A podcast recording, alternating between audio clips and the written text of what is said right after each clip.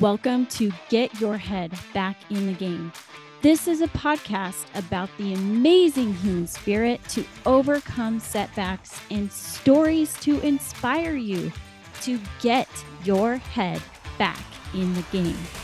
My name is Melissa Ross. I am a mother, a wife, a sibling, a former professional cyclist, a cycling coach, and a serial entrepreneur.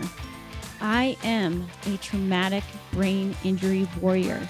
I have lost everything and have fought my way back step by step. And I invite you to do the same. So get ready to join me for this wild ride. Hello, everybody, and welcome to episode six of Get Your Head Back in the Game. I'm with Alison Dennis. And Alison is the founder of WeighMyRack.com and also is currently in remission for a brain tumor. And so Alison has a pretty inspiring story and a hard story to tell, I'm sure, about what she went through and how she's making a really good comeback from this. So, Alison, do you want to talk about a little bit about your background and kind of, you know, who who you are, especially before the tumor happened.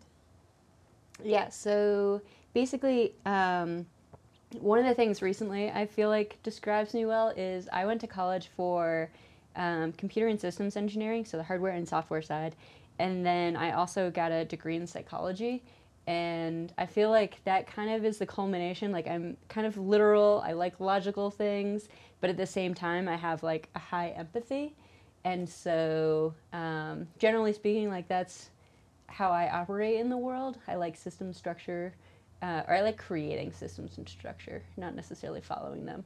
But um, so pre-tumor, I had left my job at Boeing a number of years ago, almost a decade, and had been living on the road in a travel trailer with my partner Andreas. And I had started this company called Weigh My Rack, which is a climbing company that compiles every single piece of gear there is and puts it in one spot and helps you find the best gear, whether that includes teaching you about gear, but basically listing every piece of gear that exists in the world um, and helping you narrow down those solutions or the choices that are best for you um, via some of the most detailed and descriptive filters like available on the internet. right. Um, so then, where were you with My Rack when you started seeing, you know, something was going on with you? Uh, so I didn't notice it as much with My Rack but I was noticing it um, a lot more like physical symptoms. So the earliest symptom uh, when I rack my brain that I could possibly pick out is in like November 2019. I was running a bunch because my partner wanted to um, do a hundred miler, and uh, those were like our date nights and everything. um, and basically, I started running, like holding my arm, uh, my left arm, just like um, at a 90 degree angle, and my right arm would be like long. Yeah. And Andreas would ask me about it, and I'd be like, I don't know, this just feels natural. Like there was nothing weird about it. Um, and then sometimes, every now and again, like I'd go around a corner and I'd lose balance. It was always the same direction around the corner. And I was like, huh, that's weird. Maybe maybe I could like look into a running coach or something and see what it is about my gait that's weird. Um, but like didn't think anything of that. And then in kind of June, July of 2020, um, I stopped having confidence swallowing. Huh. And it wasn't that I was doing it wrong per se, like I never like choked on water, but oftentimes I would hold water in my mouth for a little bit longer before I felt comfortable, like, oh, it's going to go down the right tube. Um, wow. which is just this really weird experience. Um, but since I wasn't doing it wrong, and this is also like right when COVID's kind of going crazy and the hospitals are super overcrowded, and um, I didn't go in to see my doctor because I was like, likely they're just going to say, you know, keep monitoring this. If you actually have problems swallowing, like let me know. Or if there's any other symptoms, let me know. Um, so I kind of stayed away from the doctor's office at that point. Um, yeah, because I also just didn't want to catch COVID. Right. I think a lot of people felt that way. and so there was kind of like nothing for a little while. Um, we did this crazy adventure, um, pack rafting um, in Wyoming, where we like hiked like 30 miles into the Shoshone National Forest or National Wilderness, and um, then pack rafted like 30 miles. And when we were pack rafting, I was like, huh, you know, my left side, like, I just don't have as much strength, or I have to put a lot more intention into paddling than my right side. But I was like, I'm right handed. That's probably a natural thing. Like, this is my first time really pack rafting. So I didn't really think much of this, like, left side weakness at Yeah. that point because I wasn't really experiencing it anywhere else. And then, kind of in September, there was like three mountain bike rides that are, are very clear in my mind that were like ramping up the escalation of what's going on. Um, so we did this ride in Park City. Uh, I can't remember how long it was, but after getting done that ride, my left arm, like I couldn't really use it if I lifted it up more than like halfway. Oh. Um, like I couldn't like hold something like say a dish or you know dinner or something with my left arm and i was like oh that's super weird um, all my friends were going climbing the next day and this is the first time i've ever said like oh no i'm going to take a day off like not go climbing with you guys because it felt like maybe i'd pinched a nerve or something like Oh. maybe mountain biking i turned left looked right didn't notice and just like something was a little weird there yeah. um, so then we went mountain biking the next weekend, and I was borrowing my friend's bike, and I was like, "Huh, this it's a little more jittery," and I'm like, maybe his his bike is just looser than mine or something. Like I've I've never really used other people's bikes before, and going downhill. I couldn't stand up the whole time. Yeah. And this is the first time I've ever felt like I couldn't stand up the entire way down. Like Oh, my wow. left leg was just kind of like Elvis-y. And I was like, that's really weird. Um, that's like also my left leg because my left arm was like still having a little bit of weakness. Um, I didn't associate that at all with like the bad steering, but in retrospect, it certainly probably was. Um, and I was like, man, that's super weird. And so then the next week, I did another mountain bike ride, and it was on a super narrow, not very used trail. And we had been on a lot or narrow trails before. Like that, that shouldn't have been an issue. But I was ping ponging off of like every sagebrush there was, and I was just like, "What's going on? Like, I cannot stay in the middle of the trail." And in retrospect, it was certainly just a lack of um, uh, strength in my left arm. So like overcorrecting, undercorrecting, like just back and forth. I couldn't figure out like what that balance was because it was so off. Yeah. And then at one point on that trail, like I had stopped. Um, it was right before like some trees were down, and I had my left leg down, my right leg was still on the bike, and I kind of just like slowly tipped over.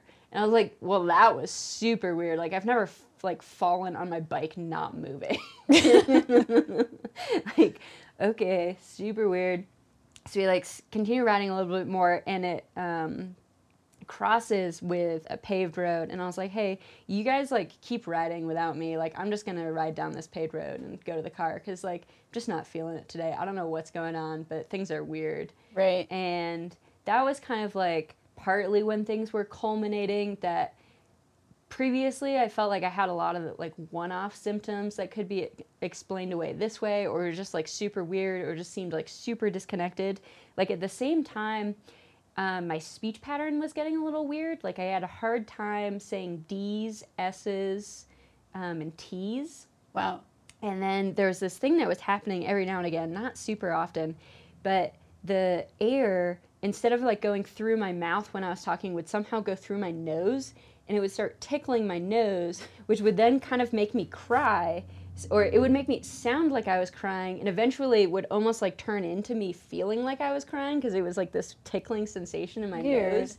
So like I would I would sound like scared or like I was crying, even though like to me I was talking normally, but Yeah. somehow that air was just like going in a totally different direction. Um, and so that third mountain bike ride was probably a few days before I went into the ER.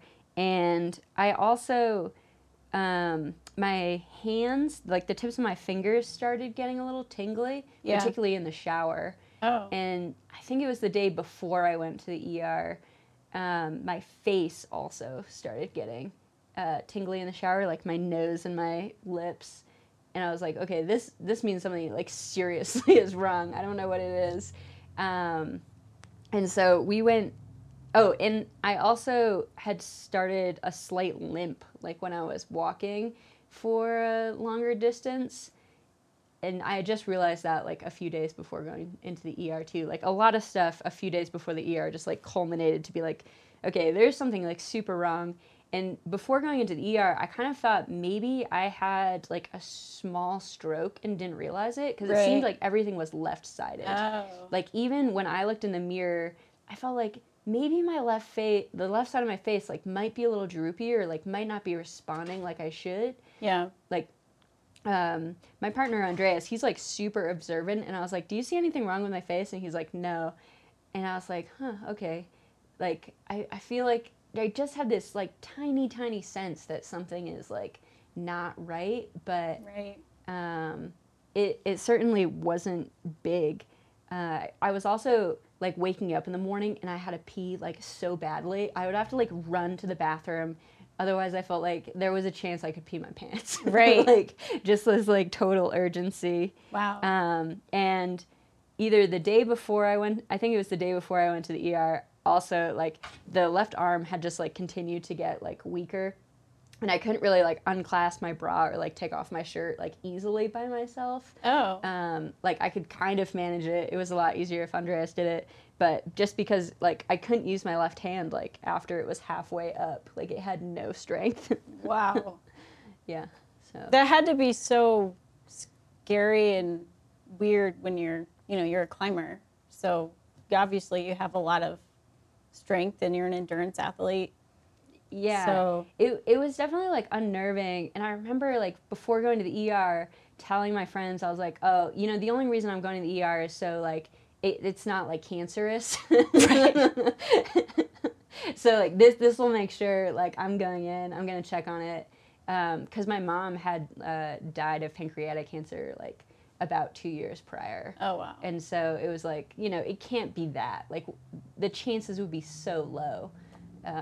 Because uh, she did get tested, like, she didn't have the genetic markers for it be, or she didn't have the, yeah, genetic markers for it being like a genetic disease. Right. But yeah, I was just like, what? Like when I went into the ER uh, and basically would tell the doctors all my symptoms, they seemed pretty convinced it was probably MS. I don't remember if they were like saying that aloud or how I got that impression, but until they did the tests and in the MRI found the tumor and they're like, oh, that actually explains everything. Um, I think they thought I had MS. Wow. Did you get that diagnosis when you went into the ER or what I mean how did how did that kind of ha- play out and what was going through your head when they came in and told you what was going on? Yeah, so they found out I had the tumor, and they didn't.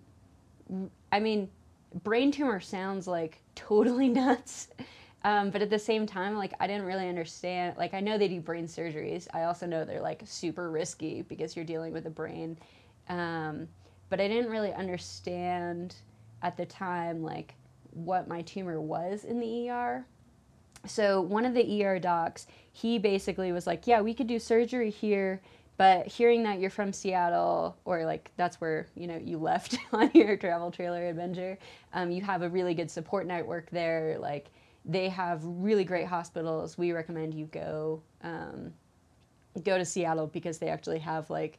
Um, super brain specialists whereas like we're more general brain they're like super Right. special lists and so we basically busted to Seattle. We got there in like two days. And that guy had recommended we check into the ER immediately just to like get in the system, Right. which I always find like a strange way the medical system works. But we checked in and the Seattle neuro oncologists who were like on call immediately knew this wasn't operable.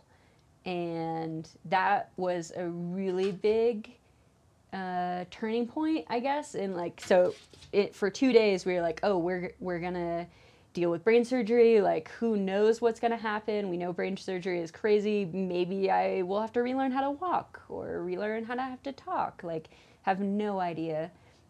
Like normally when we're we're traveling on the road, we're listening to like podcasts, music, all sorts of stuff and our drive from Salt Lake City to Seattle, we listened to nothing. and like we didn't even realize like how in our heads just like thinking about everything Yeah. we were like so I think it was September 30th was when we were in the ER and I remember thinking like I want to live long enough to like vote in the November presidential elections. but like I was like I don't know if that's actually like going to be a thing. I remember thinking I was like bummed that Weigh My Rack like wasn't in a place where it would be easy for Andreas or anyone else to like take it over. Like there was a lot of things that Right. I knew about the site that like n- no one else knows how it works. Um, so yeah, it was in the, in that sense it was very dire in terms of the thoughts. It was like, well, hopefully I live through brain surgery. So then getting to Seattle and finding out like I'm not able to get surgery, it was like now I have no idea like what to expect. or what your plan is. Yeah, and the and the the so what I have a midline glioma brain tumor and it's in the base of the brainstem or base of the brain in the brainstem in the pons area. And that's kind of like where your spinal cord comes in and basically is the area that does the directions for everything your body is doing. And so, because my tumor is in the center of that area, it is not touching any sides. So, I'm not a surgical candidate where they can't even biopsy it because they would have to kind of go through the side of the brainstem and they don't know what they would hit as they're doing that. So, it could be like, oh, this is the area for breathing. And like, we just severed that neural connection. And so, obviously, that would be catastrophic. so it's just like incredibly high risk because my tumor isn't touching any edge that they could like get into. Wow. And so basically everyone that saw me when I was in the ER basically started whatever they were going to say with I'm so sorry. And so like anytime you hear like that, you're just like, uh I don't know what you mean exactly, but uh I'm going to infer that's not good news. Right. so eventually I met um, a neuro radiologist and a neuro oncologist uh, who were my doctors for the remainder of my time. And my first meeting with a neuroradiologist in particular was another like super level setting area. So that day, that morning was the first day I saw double vision. And I had been like so proud that I hadn't seen double vision previously because that was one of the questions that every single doctor asked. And so I was just like, oh, I must be doing at least somewhat well because I'm I'm seeing clear still and that's like one of these big signs that they're looking for. And the mm. doctor the neuroradiologist, she was basically like, yeah, our goal isn't to necessarily make you better. It's kind of just to make sure you don't get worse, kind of with the unsaid implication of like, we're trying not to have you die. Right. And it was just like, oh, oh, I thought all the goal was always to get you better. like, I didn't realize we are just going for like, oh, here's your baseline right now. To like, oh crap, like this is this is pretty serious. right. Um, yeah, so basically, pretty soon it was decided that I would get six weeks of chemo, daily chemo pills, and I would get daily radiation. How does the radiation work? Like, what is that like when you go in for radiation? So that's a good question. I feel like I previously I could have explained that better, but I haven't told this story in a little while. So uh, I had, I believe it was photon beam therapy, and basically they mapped out my brain and where the tumor was, and this thing, this huge machine, kind of goes around your head and like blasts lasers in Wow. or photon beams. It's not really lasers.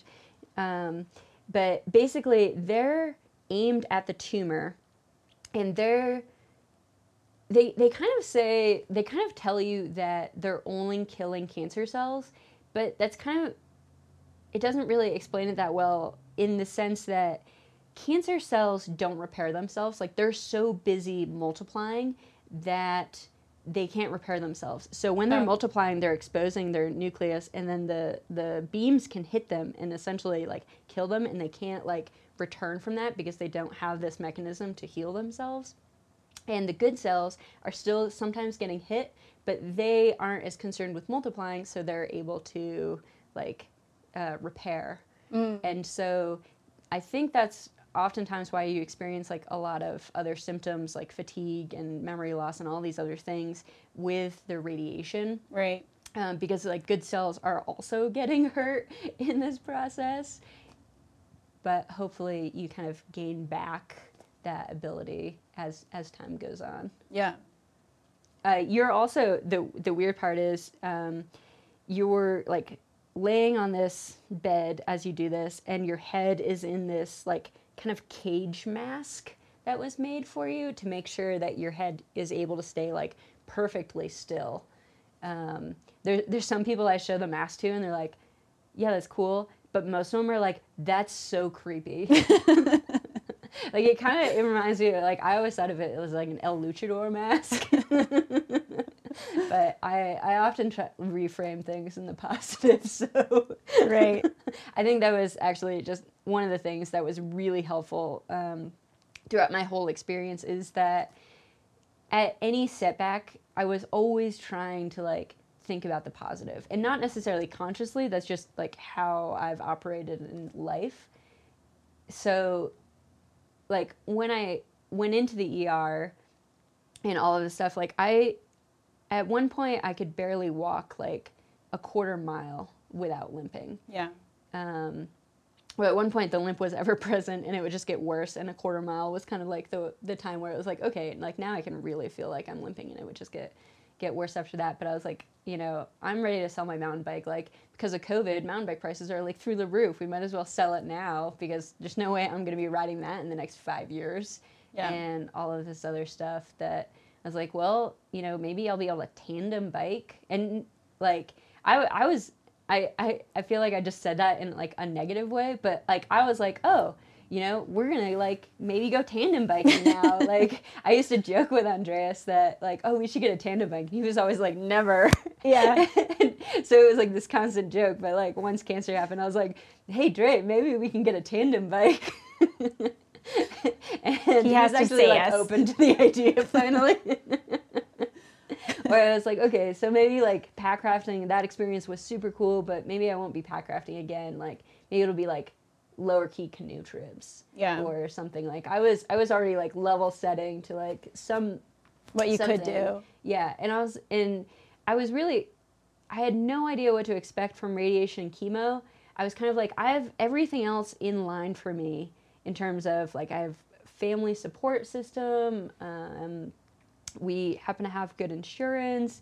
Like a bunch of things were in line that I was like, as long as the science and the chemistry can like do something, like even if I can live for like two years, probably there will be another clinical trial or something that like maybe could work. Right. Like my hope is just that this can like this current treatment will keep me alive for like two more years and then we can kind of figure out what's next then. Right.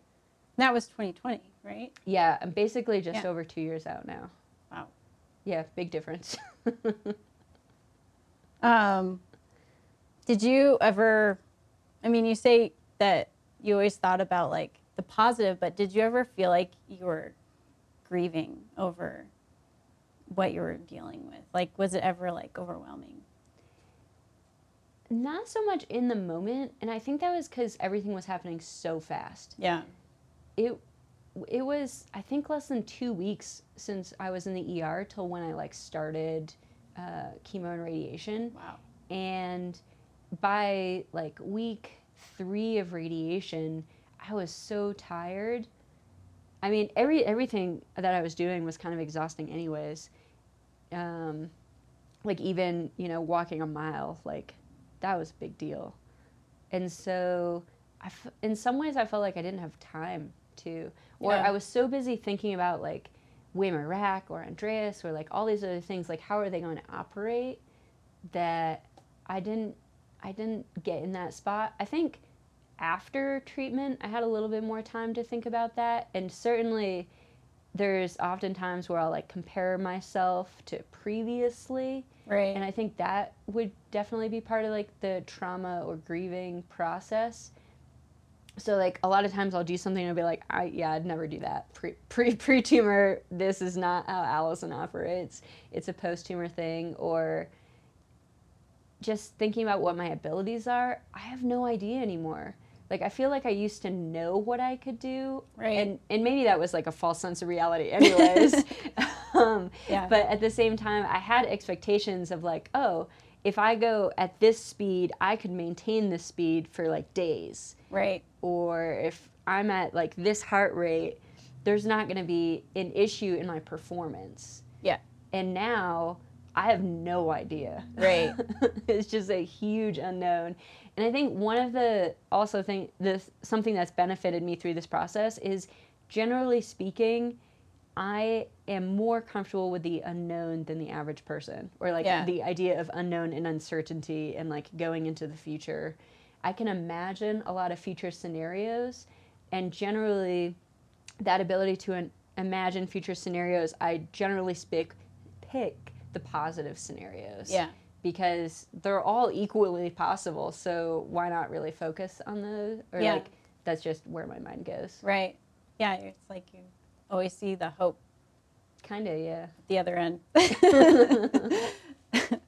That's good. Um, did uh, like when you were going through treatment and then even after treatment, what were some of the big symptoms and things that you were dealing with? Because you talk a lot about walking, but I mean, there was also things you mentioned about that were similar to MS mm. and like stroke and all these different types of other neurological things? Yeah. So going into treatment, I had all the symptoms I talked about earlier. Um, like particularly my left side, uh, super weak. Uh, started seeing double vision, and kind of going through treatment, fatigue super increased. Um, I think I hadn't noticed how fatigued I was. I was just like doing a little bit less, or wasn't able to say go climbing because my left arm was weird. Yeah but I didn't notice it as directly until like going through treatment. While I was in treatment, I was laying down a lot. And I always thought about it as like active resting or proactive recovery or something like cuz my idea was if I'm laying down and I'm resting, then my body has all the resources to fix itself or right. you know like help whatever I need in this moment. Like if I'm not worrying about trying to balance, which I know is taking a lot of energy, or these other things, then like my body can be focused on itself and healing in whatever way that means. And so I was definitely laying down a majority of the time through treatment. Yeah. And I didn't realize, like, one of the things I thought through treatment is like, oh, I'll probably watch a lot of Netflix because, like, I, I don't really have the mental capacity to do a lot of other things. But particularly in the beginning, like the first three weeks of treatment in particular, I couldn't even really watch Netflix. Like I just couldn't.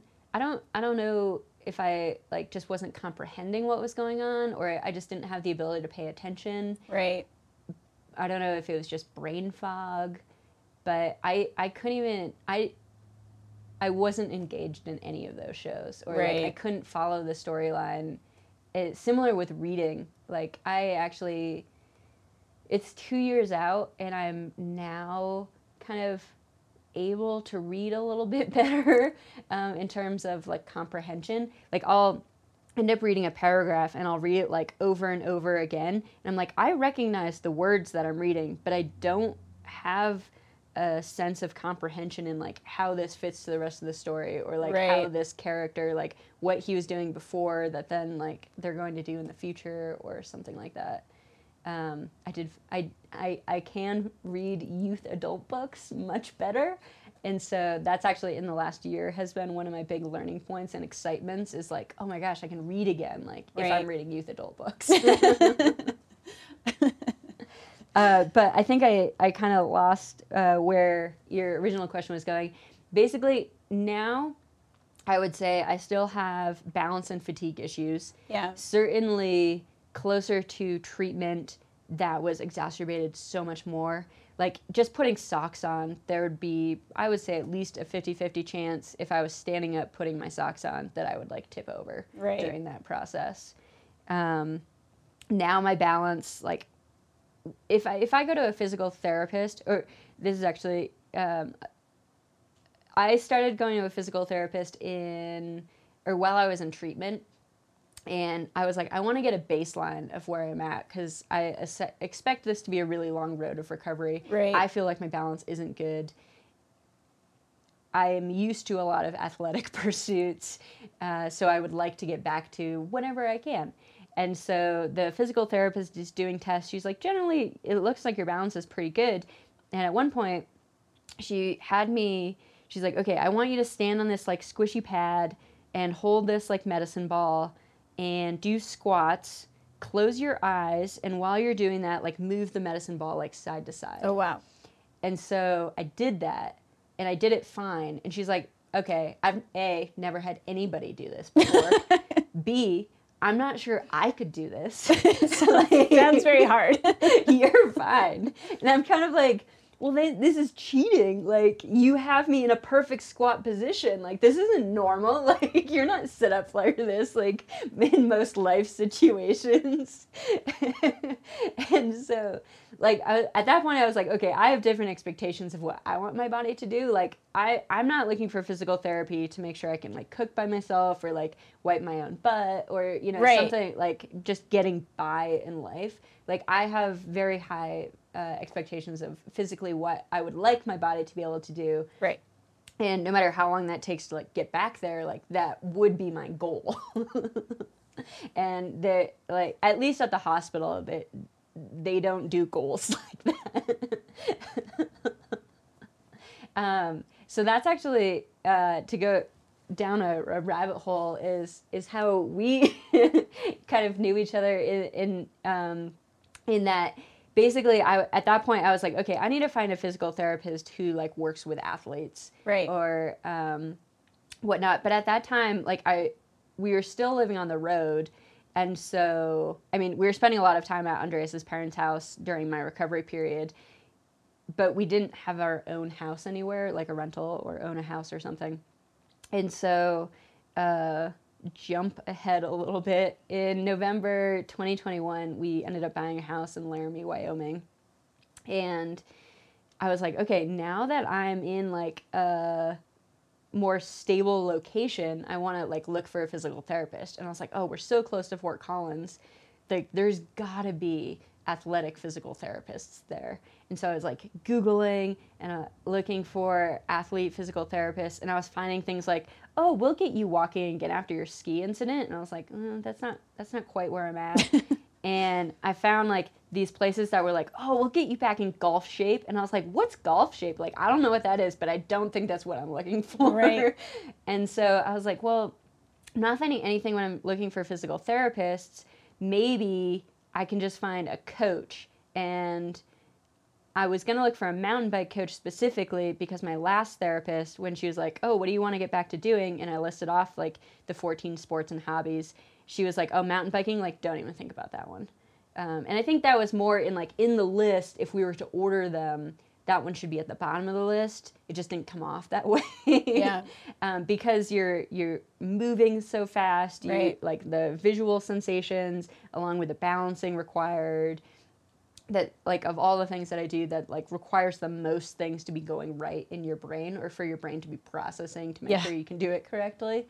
And so that's what I was most focused on is this idea of like wanting to be able to mountain bike Yeah. and I actually gotten on my bike uh, secretly Oh, you when did? no one was around uh, that summer, uh, just on paved road, just to see like could I even like just get down like a, a road or like a flat road that was paved that had like no traffic on it. Right. and I didn't fall over, so I was like, okay, I think there's, I think this is this is this isn't gonna be too bad Yeah. um, uh, but anyways, I was I was looking for a mountain bike coach specifically, and I thought that like they didn't have to be like a neuro specialist or anything like that. Like basically, if they can just like see patterns of what I'm doing, and then if they give me advice and I can't do that, then maybe they can like help work as just another way to do something. And it just like coincidentally, I just have a brain tumor that's blocking neurons, or I just need more practice, or to create new neural pathways, or Right. other stuff like that. And so I Googled for mountain bike coaches in Laramie because I was like, might as well try a local. and there's like, you know, a ton of trails nearby, so maybe. And I got a hit on Killer Coach. And I was just like, what? No way. And I was so excited because I went on the website and one of the coaches in particular also had 25 years PT experience. And I was Yep. just like, this is exactly what I'm looking for. So I like wrote an email very energetically and I was like, oh crap. Coaches want goals. And I was like, I've actually I've tried specifically not to have goals in my like physical life because I'm kind of a competitive person. Yeah. And I don't want my like physical parts to be like as competitive. Like mentally I I'm 100% okay with being competitive. I can't really help myself. But physically, I didn't want to bring that into my world.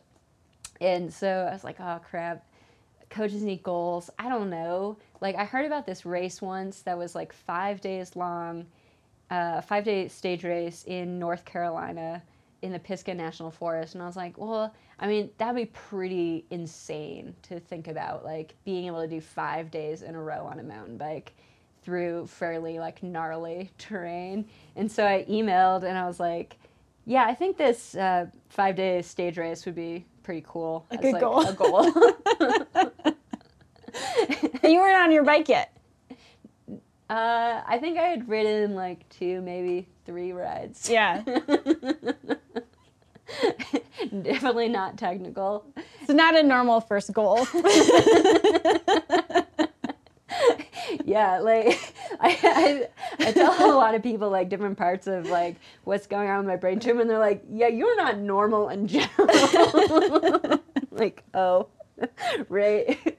Or sometimes people will be like, "So you're basically just telling me like you're not superhuman anymore," and I'm like, "Well, the problem is." Um, but yeah, so I emailed her and she's like, well, actually, I'm not in Laramie. My co coach is you. Um, but I would love to be your coach. And coincidentally, I live in Brevard, North Carolina, where this race takes place. And I was just like, well, I think that's like a good enough of a sign. Like, I should like continue embarking on this uh, thing, even though I. I was looking for someone who would be in person so they could like watch and see um, different nuances. I was like, this still seems like it's going to be a good relationship. uh, she's like, but uh, my co-coach Melissa is in uh, Laramie, and you guys should definitely like go riding together. And so our rides together were actually probably some of my earlier rides. yeah. Well, we started out walking. We were only going on hikes.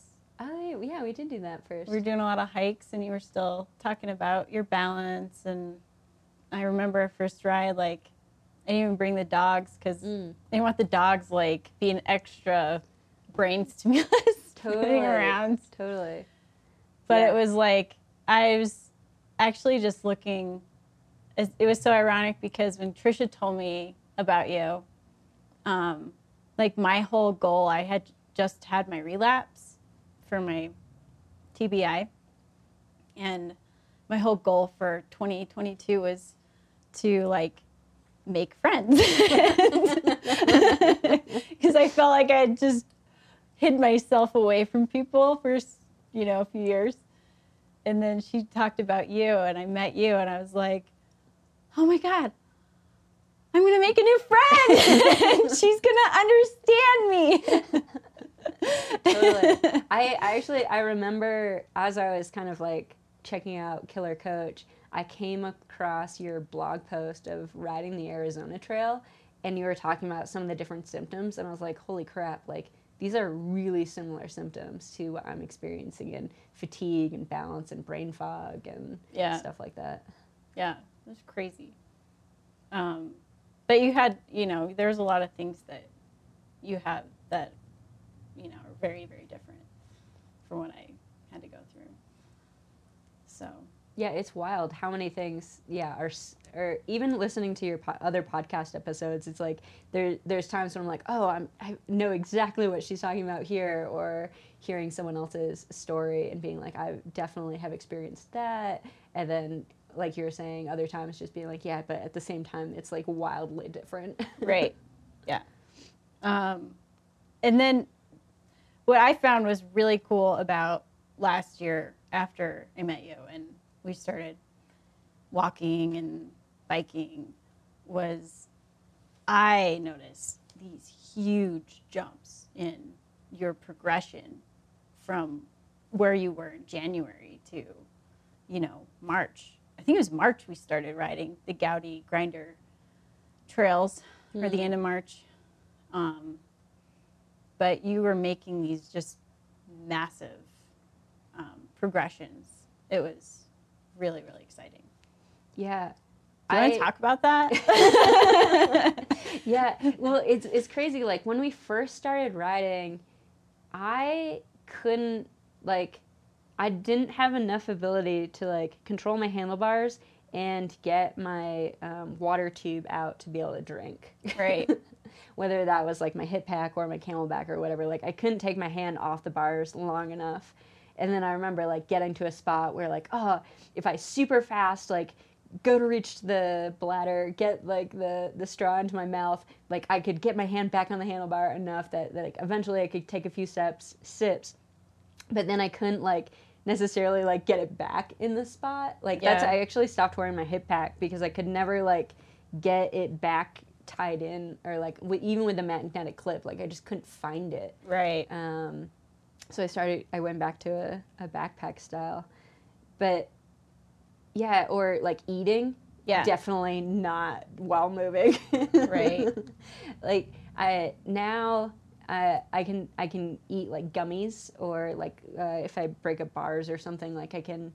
Um, I've I felt like there was this huge jump when I was able to, and I remember practicing this alone so eating and drinking, my best case scenario is like a mild uphill. Downhill, no way. Like need brakes and like uh, control on the handlebars, and like too much uphill, and I'm just like breathing too hard, and it's like Right. harder. So mild uphill is my my goal spot for eating. But I remember like practicing like eating a goo while moving and i was probably like you know barely inching along but like basically being able to get it out of my pack like kind of rip off the top put the thing down like be able to put the wrapper like in my pocket and then like be able to eat the goo. And i think still now i like it's it's definitely a precarious process still. Like eating the goo i'll have it in my mouth and like every now and again i'll like be able to like lift my hand up enough to like squeeze out some goo and then like put my hand back on the bars or Right. whatever. But but sometimes I'll have like moments where I'm like, oh, I can actually like have my hand up for like, I don't know, five seconds. Wow. but in compared to like, oh my god, half a second is feeling like so super long or Right. something like that. Like definitely to to reflect on that has been really interesting Yeah. the past year of just like, whoa, I remember when I couldn't actually even drink while riding. Like right. huh, now I'm feeling like pretty comfortable drinking. And then Um, when we got into the summer, Mm. I remember like you were really sensitive to the temperature, and it was really hard to manage your body heat. Yeah. So particularly when we did um, the Gowdy Grinder race together, and this I always I Epic. found Laramie Range the- epic. Yeah, yeah, Laramie Range epic. Um, you were like, I'm gonna ride this race with you. And I was like, yeah, I'm gonna go a lot slower than you. Like, I'm not sure why you'd want to ride with me. And you're just like, I'm doing it. And I was just like, okay, like that's your decision, kind of thing. But you were like my fairy godmother, like throughout it. Like, I'd go up this hill, and you'd be like, how are you doing? Like, do you need a break? Let's stop for a second. Like, you could like see and read on my body what was going on, like more than I was willing to admit what was Right. going on. I know you like did not want to show your. I'm like Inner almost demons. crying because I'm like so just dead from the heat. Right. Um, but apparently, this is actually like a a very common neurological symptom. So a lot of people with MS actually have this as well, where they're even more sensitive to heat. And one of the things, like I often I reflect that a lot of the things that quote unquote were go- would go wrong with my body, like pre-tumor, or just like where maybe my body wasn't like the average that I was seeing. Like I've always been heat sensitive. That's just like exacerbated Right. now with the tumor for whatever reason. Yeah. And so now I'm super sensitive to heat. And so that race, I remember we got to the first aid station and you're just like, ice, we need ice right And I was just like, oh God, like kind of embarrassed. but like at the same time, like you're here, like making sure like I'm going to finish this race, like super taking care of me in every way that's possible. I can't remember. I think you found out like they had a water hose available or something and you're like, she needs to be hosed down. Trencher. exactly. Remember the other aid station. I was putting uh, ice cubes down the front of my shirt, like in my bra, and you're like in the back of my shirt putting ice cubes down my bra. And I was like, this actually feels so good. yeah. so yeah, Uh, uh, didn't did. Uh, yeah, one of my uh, competitive things is like I don't like being last. Like Yeah. it, it, anywhere in between, kind of first and second to last is fine. but not dead last. yeah, something I'm still working through. um, but I I was not last. I think. uh, but yeah, we made it through that race uh, thanks to your help. And now that so the crazy other part when I when I uh, signed up for this mountain bike coach and was like, yeah, I think this five day stage race is my goal. I had never actually done a mountain bike race like in my life, Oh, that's right. and, and like I had never like wanted to do a mountain bike race. Um, it was more just like, you know, that's just like it's it's an easy point. It's it's something you can point to as like a goal. Right. Um, so yeah, my first race was with you when we did the Bear Bay Eight in Casper, Yeah. which was uh, enduro lap style race. Eight hours. Yeah, we each biked like f- over four hours. Yep. Yeah. And I remember you were so determined to not only do another lap, which you didn't have to do because we we were winning our category Yeah, by helps- default. it, it helps when you're the only one in your category. but yeah, yeah. I remember at lap three, like so each lap was taking me like an hour and fifteen. You were doing like closer to, an hour. I was more like an hour and fifteen. And I remember that third lap was so tough. Like I got back and I was just like so exhausted, and it was it was you you can start as many laps in that race as you can in eight hours so you don't have to be done your last lap in eight hours and you were gonna come in and it was gonna be like seven and a half hours or some something what something Right. that like you could still start another lap and i was kind of just like i feel like i have to i mean melissa did four laps like and and what if i could do four laps like Yeah. i don't know like it was kind of one of those things where it's like, well, nothing's going to go wrong. It's not like we're going to lose our standing as, as number one in our, our uh, division. Might as well go for it. And yeah, I was surprised. It almost felt like my fourth lap went better than my third lap. I think it did. and I remember Andreas being really shocked, and I was shocked when you went out for that lap. But at the same time, I was like, whoa. I've never seen somebody so determined ever. It was really cool. Um, yeah. Um, I guess uh, what uh, what else do you want to talk about with your brain tumor? Have you um, has it ever felt like it's changed your identity in a way, like who how you view yourself, or how you know, like have you come to accept it that it's there and like it's part of you now?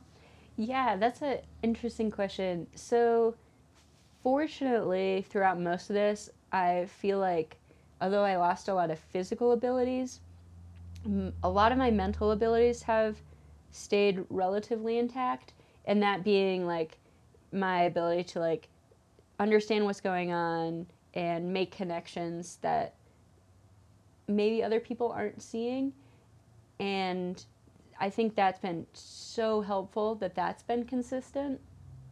And my physical challenges since i didn't identify like as a physical person like yes i was doing a lot of athletic things but i didn't frame my life around being a physical person as much as i framed my life around being like mentally with it Right. uh, i think that helped a lot in me keeping like who i am when kind of at my tumor's worst i i, I felt like an 80 or 90 year old in terms of like I was having difficulty getting out of chairs or um, even my memory, particularly my short term memory, was crap.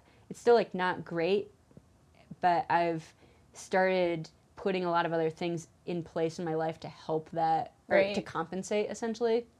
And I think it's, at least for me, it's easier to imagine um, compensating mentally, like by having lists or just writing a lot more things down or creating documents that I wouldn't create previously to have documentation of like how this thing goes so I don't have to like re remember Right. each time. So now I kind of feel like I'm a 50 year old instead of this like 80, 90 year old. And sometimes I wonder, like, oh, I wonder if I'll meet myself in my 40s in terms of like, oh, this is like where my kind of cognitive phys- physical decline might have been Yeah. or something like that. Um, but I, yeah. I honestly don't remember the question anymore, and that's that's one of the challenges of my my brain thing is my memory sucks a little bit, and especially in telling stories. Like if I try to do like a double story, I close like the loop that I just got into, and then I can't remember what that original loop was, and it's just like I yeah I got nothing.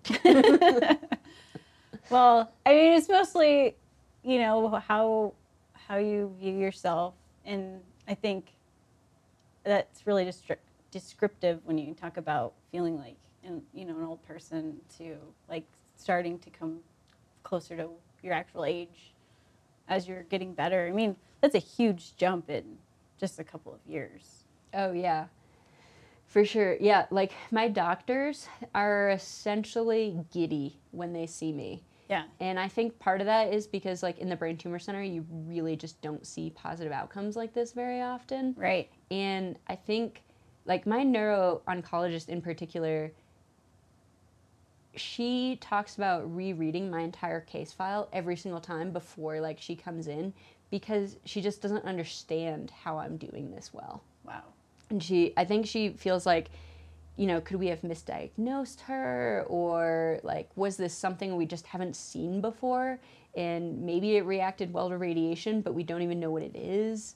Because they can't biopsy it or diagnose like what it is uh, more concretely. And i think that's just one of the challenges of the brain is like you don't have access to it very often. Um, but yeah, she has like no idea how I'm operating the way I am.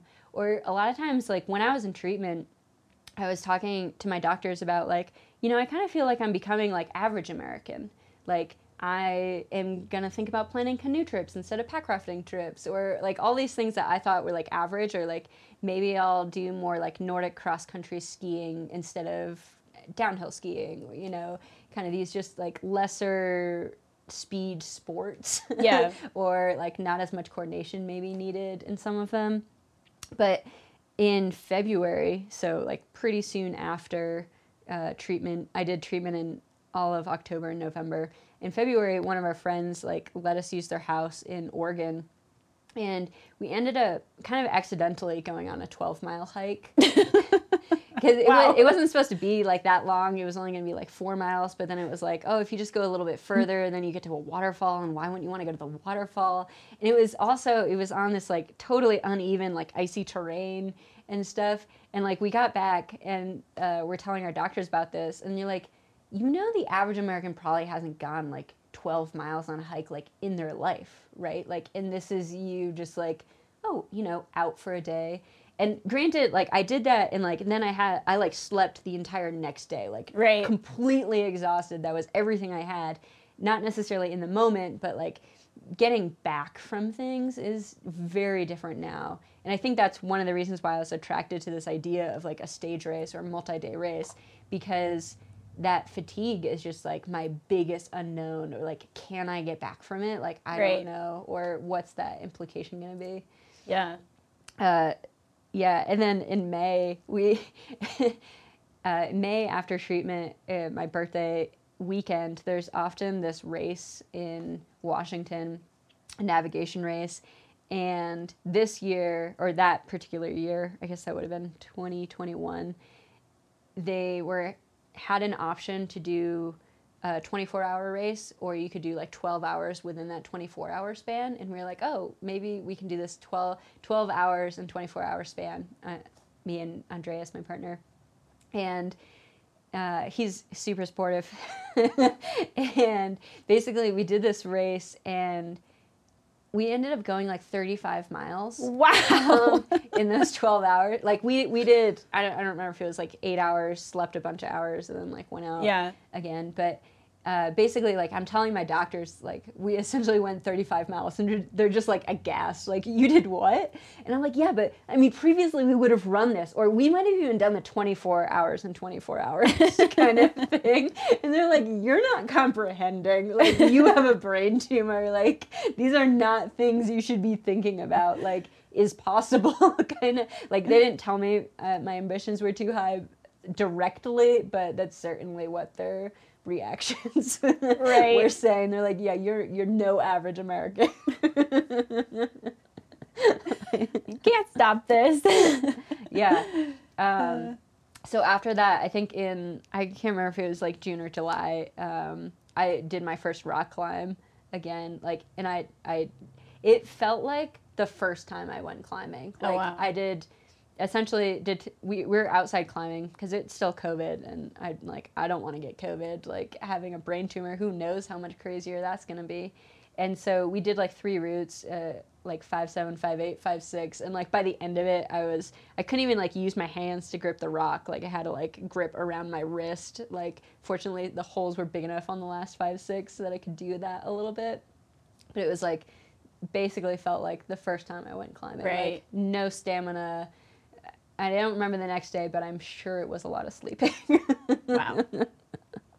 but then like in i think it was july of that year um, one of my friends from vermont came out and visited and i was in park city and we went into the uintas and we did an overnight backpack trip and it was like 20 plus miles that we uh, went and we both had like i think pretty similar uh, weighted packs Wow. um, and did it overnight and back Yeah. but for a lot of it i was like well you know uh, i have my like spot safety device that i can like message andreas if i need assistance or like you know someone to come in like carry my pack or we could turn around like there was a bunch of spots where we could go back if it wasn't working so Right. a lot of these adventures have felt like safe in in the way that like I'm always I'm always like have calculated risk of like oh you know we we could get back by doing this or Right. whatnot and it's interesting like signing up for this ride um, in March in Moab to do a three day stage race like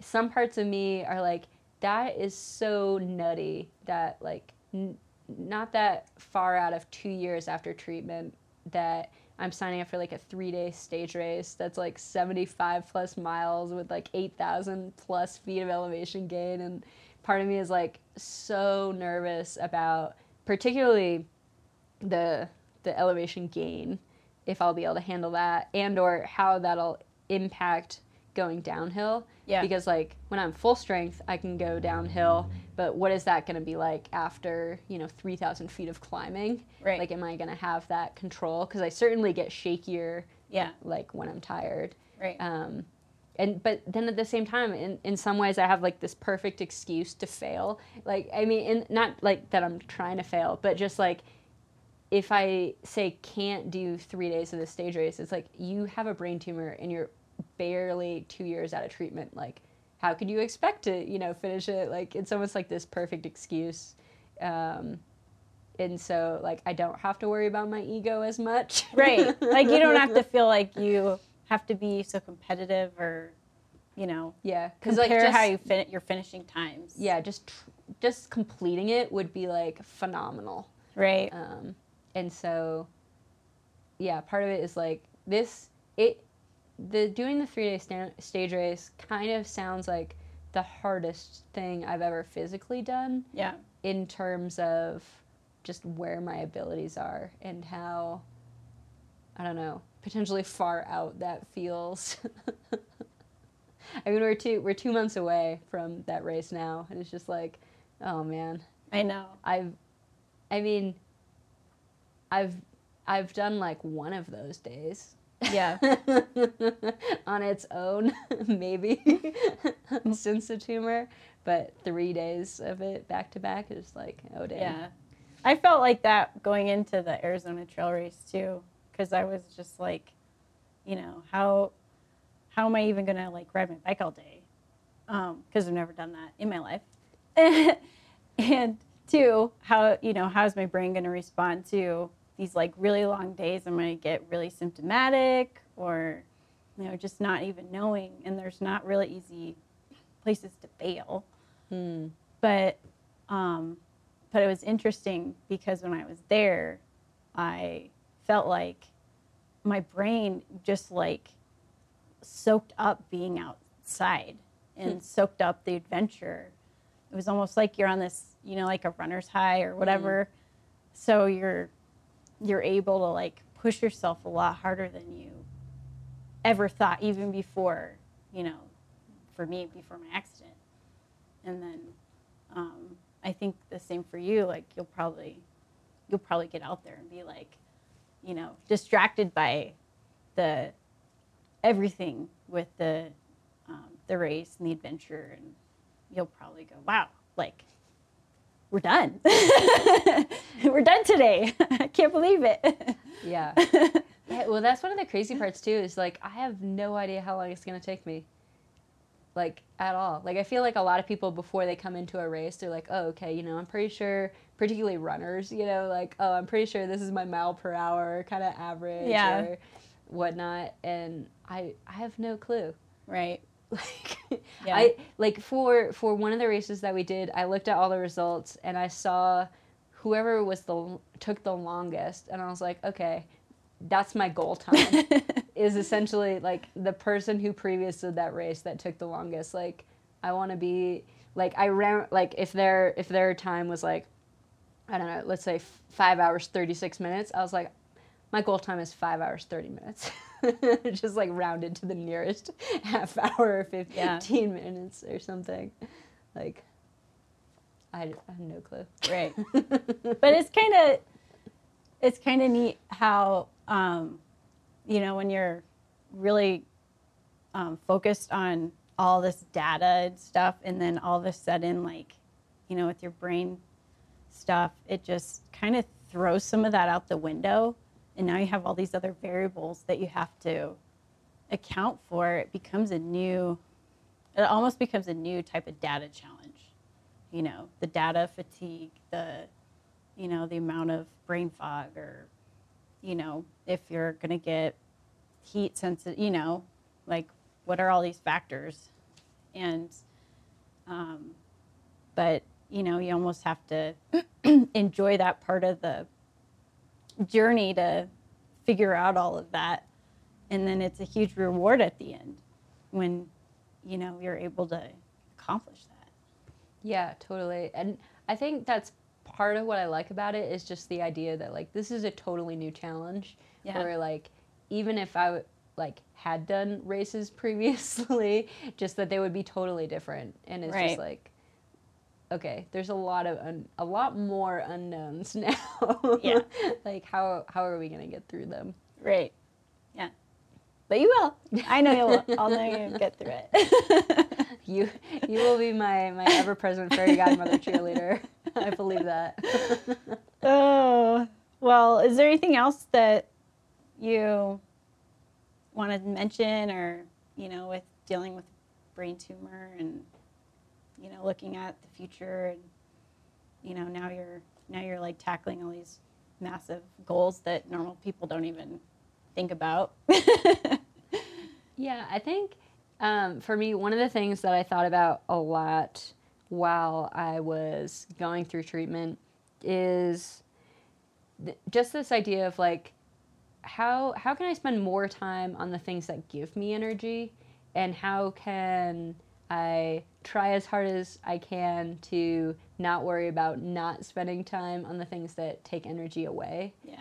And like that's definitely been something that I focused on like throughout. Like right after treatment, I mean, I, I couldn't really do any work on Weigh My Rack. Or like a couple months after treatment, I could do like an hour or two hours or something like that. And then like eventually I could do like four hours maybe at the computer, like if I got like really uh, in flow.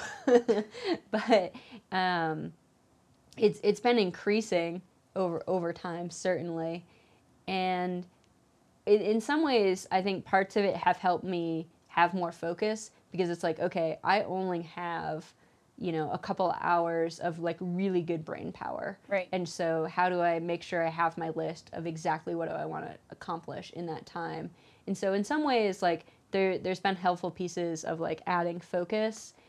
And overall i i try to keep just keep coming back to this idea that like okay what gives you energy?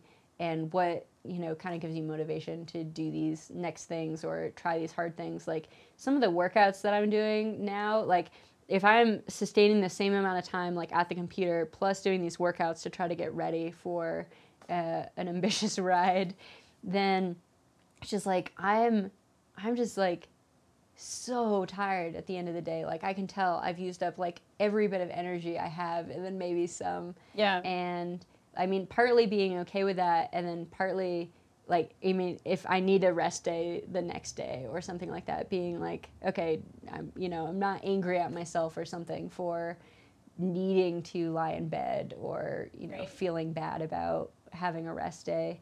So that, like, certainly is something that's like new and different in my life. Like, pre tumor, I didn't have like mental rest days or like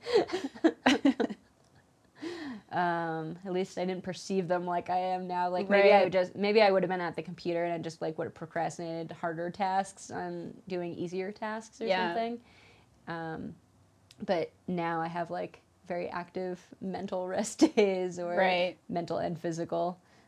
Because that's one of the things that changed a lot for me is pre-tumor. I felt like I had separate buckets of energy for like mental tasks and physical tasks. I don't know if that. I mean, that's probably not actually true in how my body was uh, working, but at least psychologically, that's how I would explain my Right. ener- my levels of energy.